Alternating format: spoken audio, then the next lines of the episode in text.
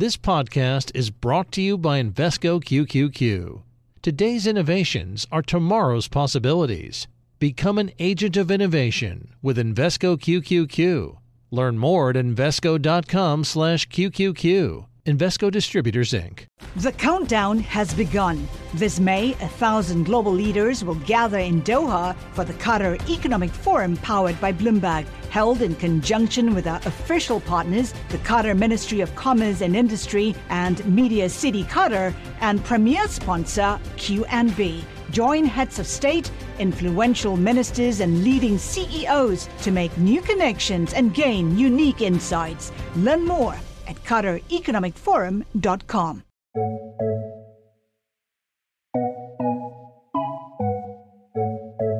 Welcome to Trillions. I'm Joel Weber. And I'm Eric Balchunas. Eric, who are we going to talk to today? Uh, Perth Tolle. Perth Tolle. Who's she? She's somebody that I've uh, bumped into several times on the circuit, the ETF conference circuit, and various events. Just really nice person, very uh, It's a distinct lively. name. I remember. She's actually been on the podcast before. Yeah, we got a little clip of her from Inside ETFs. And she was on ETF IQ, the, the TV show I do, about a, a year ago ish. And what's interesting about Perth is I've been bumping into her this whole time, and she's just had an index and a dream for a couple years. And this which is week- always one of our favorite things about ETFs in general. Yes, there's a Silicon Valley element to it all, and Perth to me embodies the Silicon Valley element and the indie world, as I call it. And finally, her ETF is coming to light. So And what's the ETF? it's called the Freedom 100 Emerging Markets ETF. It's basically a freedom weighted and filtered version of the emerging markets. It's kind of an ESG type tilt on it. So not only is that a lot to dig into, what's going on there, um, but the story of how the ETF got to daylight is also fascinating. So I I just thought there was a couple angles here that were really a lot to uh, dig into. This time on Trillions, freedom investing with Perth Tolle. Hi, Perth. You're joining us from Houston. How's Houston today? Hello, it's uh, humid as usual. I bet it is. so, so Perth, what are you bringing to market here? So I am uh, bringing to market an ETF called the Freedom 100 Emerging Markets ETF, and I'm doing this in conjunction with uh, Alpha Architect, who is our issuing partner. So He's I, been on the show. Yeah, Wes Gray, we know well. I know Yeah. well. Um, he is was from the he was in the Marines, and then he is now a quant, and he does sort of more hardcore smart beta factor ETFs. That's just background on Wes, and that's why p- potentially Freedom uh, caught his attention because of the Marines background. Yeah. So the the Freedom 100 Emerging Markets ETF would be based on the Freedom 100 Emerging Markets Index, and I'm just going to stick with talking about the index because that's my part of it. Um, and the index is basically a freedom weighted emerging markets approach. So, um, it, what I noticed with emerging market indexes as an investor is that they are, you know, the market cap weighted ones, and, and most of them are market cap weighted on the country level. They have a very high allocation to China. So they have about 35% allocation to China if you look at all of them. Um, MSCI, FTSE, S&P, they all have about 30 to 35% in China. Um, FTSE already has added A shares, and MSCI is adding A shares now, so that will only increase. And that's a huge allocation um, to one concentrated country that is somewhat high risk as far as geopolitics go. Um, and th- the reason why I personally didn't want a kind of a China fund in disguise in my investments in my emerging markets um, index funds is I'm actually from China. I grew up half in China and half in the U.S. I was born in Beijing, and um, I, I, you know, being somewhat familiar with the situation over there after living and working there after college, um, I kind of didn't want my my investment dollars to uh, be allocated that way. So that's why I created the freedom weighting methodology, which basically gives freer countries a higher weight in the index, less free countries a lower weight, and the worst offenders as far as human rights and economic freedoms are eliminated from the index. So, what? Who gets the biggest weighting? Taiwan actually has the biggest weighting currently. So it's Taiwan, South Korea, Chile, and Poland with the biggest weightings. The, you know, if you look at VWO, that's the big emerging markets ETFs. China is a 31% weighting, and that's only going to go up as A shares get more included. So China could be 40%. So your your ETF is going to differ pretty drastically from the more popular emerging markets. Uh, yes. So we have actually zero China allocation because of their freedom scores, which we get from a third party. Um, they are eliminated from the they're excluded completely. Um, but we do have high allocations in Taiwan and South Korea, which are very free emerging markets. So it's kind of a happy accident that we have low tracking error um, with high active share because those con- those markets are highly correlated. So what was a what was a memory from your time in China, if you can share one, that informed what's become your investing thesis here? Yeah, so there's there's a lot of things that I saw in China, um, both as a child when I was growing up there, and also when I went back after college. Um, I do remember things from from you know childhood, like before I was nine, where somebody would say something politically sensitive, and then somebody else, like an adult, and then another adult would say, "Oh, you know, don't say that next the, near the kids, like they'll hear you, or they'll repeat it." Or there was one time uh, my my grandfather in his library had all these books, and I I found a book that had a story about two people in a garden. Um, I guess that's the beginning of it. So now I realize it was probably a Bible. Mm. Uh, my grandfather was his life was saved by a Christian missionary doctor in the in the World War II. Mm-hmm. Um, so he probably did have a Bible. Mm-hmm. Um, and then I remember my grandmother getting really mad at him that I had found that and I never saw it again. Mm. Um, so things like that, but also, and I don't think I've ever told those two before. Um, but uh, when I went back to Hong Kong after college, that's when I realized, wow, my life would have been completely different mm. had I never gone to the States. Right. Um, and then, you know, for example, I'm a child of the, I'm a product of the one child policy. Mm-hmm. Um, and I met a friend there, uh, Maggie, who was in Shanghai at the time. We traveled to Shanghai and, and Beijing often from Hong Kong. And um, she was basically, you know, very similar to me. She was the exact same age, um, and we had a lot of common interests.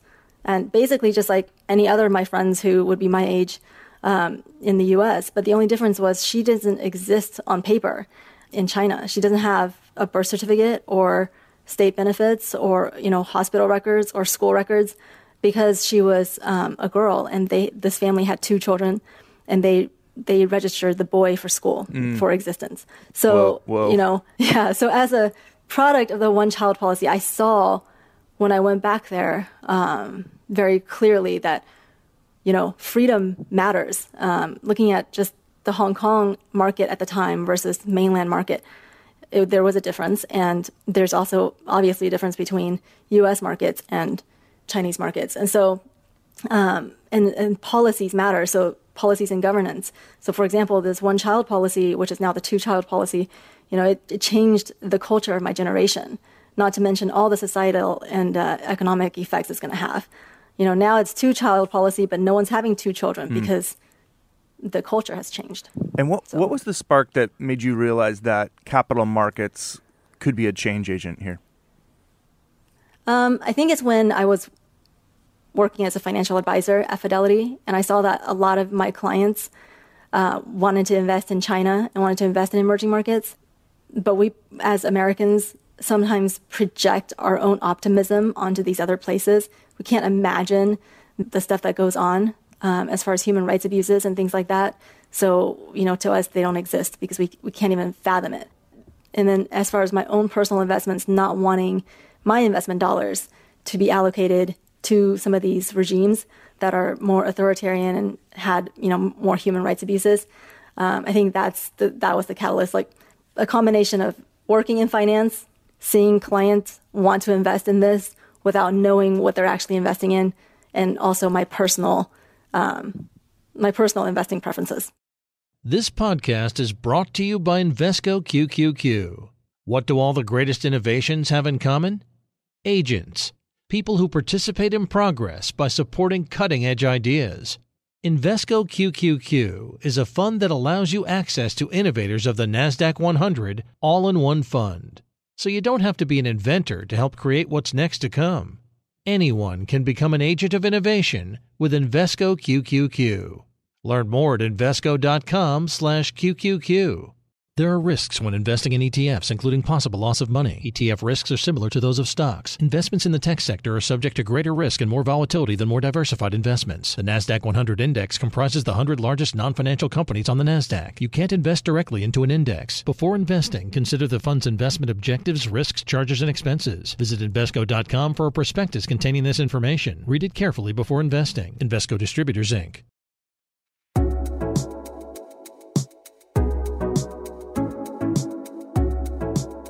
And Perth, when you back tested this, how did it perform? So it does track very well to, we use MSCI um, as our backtesting benchmark and uh, it does, it does perform very well, like very, it tracks the MSCI pretty closely. It does have a slight alpha add over the five year. Um, and we do expect to see some alpha over time, though we, we are creating this as, as more of a differentiated emerging markets exposure that is freedom weighted. So it's it's not necessarily we're promising that every year it's going to you know beat the other um, the market cap weighted indexes, but freer countries are expected to perform you know more sustainably over time, and they do. From what, what we found in our back test, they recover faster and you know intuitively you know that they use their human and economic capital or their capital and labor more efficiently. So they have less capital flight and less capital destruction. And you see that you know in i use china as a kind of a poster child example for all of this because it does have such a high weight in the other indexes. But yeah you kind of see that in china like a lot of money tries to come out. People try to come out. So it's you lose a lot of capital and labor um, to freer countries if you're more of an unfree country. And so we do expect that over time, especially in emerging markets where there's such a huge discrepancy between freedom levels, we believe that there is opportunity there for alpha. Can you just break down for us why China was eliminated? Like what what where did you flag them that and could they improve that? Yeah, so China has made a lot of improvements over the last 30 years as far as their economic freedoms opening up a little bit more. Um, and that has created, you know, a, a huge, drastic effect on their uh, on their market and li- living standards and so forth. Um, but investors saw very little of that. A lot of that, you know, remained in state-owned enterprises and and uh, honestly disappeared from investment returns. So, and, and, you see that happen a lot in the more unfree markets. Is that investors don't take part in the in the growth quite as much. Um, but as far as why they're not in this index currently, yeah, their economic freedoms are still lower than um, relative than the, the, some of their peers, but it's really their human freedom um, scores that that uh, cause them to be to be excluded from the index. So we look at both human and economic freedoms, and we use we use the Fraser Institute, Cato Institute, and Friedrich Naumann Foundation for Freedom's um, data set on human and economic freedom. So it's a combined score of 79 variables, including what I categorize into the rights to life, the rights to liberty, and the rights to property. So is there rights to life and liberty or civil and political freedoms that um, cause China to not currently be in the index? So you've got this great idea, Perth, and now it's coming to market you're effectively like a gladiator who's just stepped into the ring, right? So what what does success look like? And by the way, let me just set up the ring here, okay, which I call the Terror yes. Dome. I cannot understate or overstate rather how brutal the ETF industry is, especially for an indie. This is like this is like um, Perth walking in as a human amongst all these gigantic uh, monsters and beasts, Vanguard and BlackRock, and they will squash you so quickly. They'll copy your idea. They'll undercut you in fees. But she's got a slingshot. You do. That you you are David to the Goliath. What's your plan of action? Uh, thanks, Eric. That's that's great. so it, it does feel exactly like that, actually. So um, I, I, do know that you know it, we are coming up against a lot of industry forces that are not favorable to indie issuers and to new um, types of approaches. And and yeah, we we don't have the pricing power that some of these the big three have. Um, I think what we do have though is is enough of a differentiation in idea, so it's a, a different enough concept that you know we are going to have first to market. We are the only one doing it. Um, I talked with some some very well known investors, and um, people that that you know my partners are surprised would be interested in in, in you know taking part in our kind of adventure here. And what, what I think those investors see in this is one, they resonate with the freedom idea. So I'm hoping that investors too will resonate with that um, and that will attract people who care about freedom and want to invest in a way that aligns with those values. But also, I think it's just, it's different enough that you really can't get it anywhere else currently. I just did a quick search on F search on the terminal for EM that has less than 1% China. These are EM ETFs. There's a handful, but a lot of them I, am going to eliminate because they're leveraged or just have something weird going on. But like XCEM is one, Columbia EM Core ex-China. Like that whole thing is like we're just going to go EM and we're just going to kill China. Yours again, I think more thoughtful, but they, obviously Columbia wouldn't have done this if they didn't think there was some market for somebody who wanted something like this. So, it, Perth, in my view, when these indies come out with these products, I think you've got two angles here. You can sell the story, but the story probably is going to be really much more sellable, if you will, when China has a rough couple years and your ETF outperforms EEM and VWO in spades. And then I think the story is going to really take hold. I have seen this happen before and before with robotics, cybersecurity. I think that's usually the key for these niche players. So you should probably root for China to have a rough go of it. Right. Now, I do want to be clear I, that I, am not rooting for China to fail. Um, and this is not an ex-China fund. So this is, you know, I hope China can can be in the index, you know, someday. And I don't see that happening soon, but I hope that happens. Um, you know, but it's not just China that we we exclude. We also exclude Russia, Egypt, Saudi Arabia, which is about to be added to MSCI's index. Um, we don't have any any allocation to, and, and it's a similar situation to China, where I don't expect that to change anytime soon. Um, and and again, we are not deciding you know what countries go in there. I couldn't game the system if I tried. We're using quantitative freedom metrics from a third party um, for complete objectivity. So um, so yeah, so we, we don't have any China, and that is most notable uh, because the other indexes have so much China, um, and I think that does give us a lot of uh, differentiation and, and just gives investors a different different exposure um, that would lower their risk, you know, overall if they were to incorporate both the um, you know commonly used benchmarks and um, something like this. So yeah, it's, it's, not just just China that we're picking on, um, and and we're using basically third party objective quantitative metrics. So I have a big question for you. Yeah. What have you learned about the world that you didn't know before you learned, you started this process? um, so actually, I'm very thankful to be in the ETF eco space because it's been a lot more supportive than you would imagine uh, some you know Wall Street industry to be. So, uh, and I think you find that people agree with that across the board. That it's more inclusive, it's you know more diverse, um, and just open to new ideas because, you know, for a long time, ETFs have been the underdog. So, you know, we tend to, you know, stick together and even your competitors become your friends. So that is um, something that I really enjoy um, about the ETF world. You know, um, as a good example, since we're on this show with Eric, uh, when I first started doing this, and I'm not just saying this because we're on this show with Eric, by the way. Uh-oh. Um, Uh-oh. I know where this is going. I can, when I, I can hear his ego getting bigger from if here. it's complimentary towards me, Joel's about to cringe. You know, I've looked up to him for a long time since we, since basically the he did the you know movie ratings article. Uh, I believe it was like a couple three years ago maybe. Um, right when I first started this, um, him and just the industry giants, you know, that, that we work with now, like Reggie Browne, who when I when I, have worked with Fidelity before this for you know uh, many years as an investment um, advisor, and um, I left Fidelity in 2014 um, to spend time to basically become a stay-at-home mom to a young child, and the the month that I left Fidelity was April of 2014, um, and the cover story on Bloomberg Markets that month was Mr. ETF, and it just had this gigantic uh, headshot of Reggie Browne on the cover. I remember that issue. I worked Chris at, Condon I wrote worked it. at Yeah? uh, Bloomberg Markets then. Yeah. Wow. Yeah. So so that was the month I left, and I just remember that article. Um, and then when I started doing this um, officially and went to Inside ETFs for the first time, I you know made it a point to meet Reggie just because to me at the time because of that magazine article because of that cover, he was Mr. ETF. So now he is the lead market maker on our fund. Oh, that's So I, I mean, stuff like this that happened, you know, over this time, I just, I couldn't have, I couldn't have uh, imagined.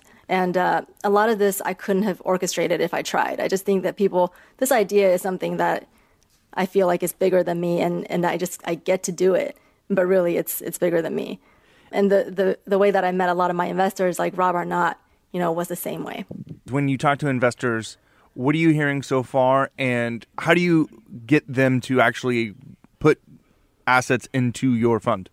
Yeah, so something that I learned as a financial advisor is it's easier to sell stuff to people that they already want.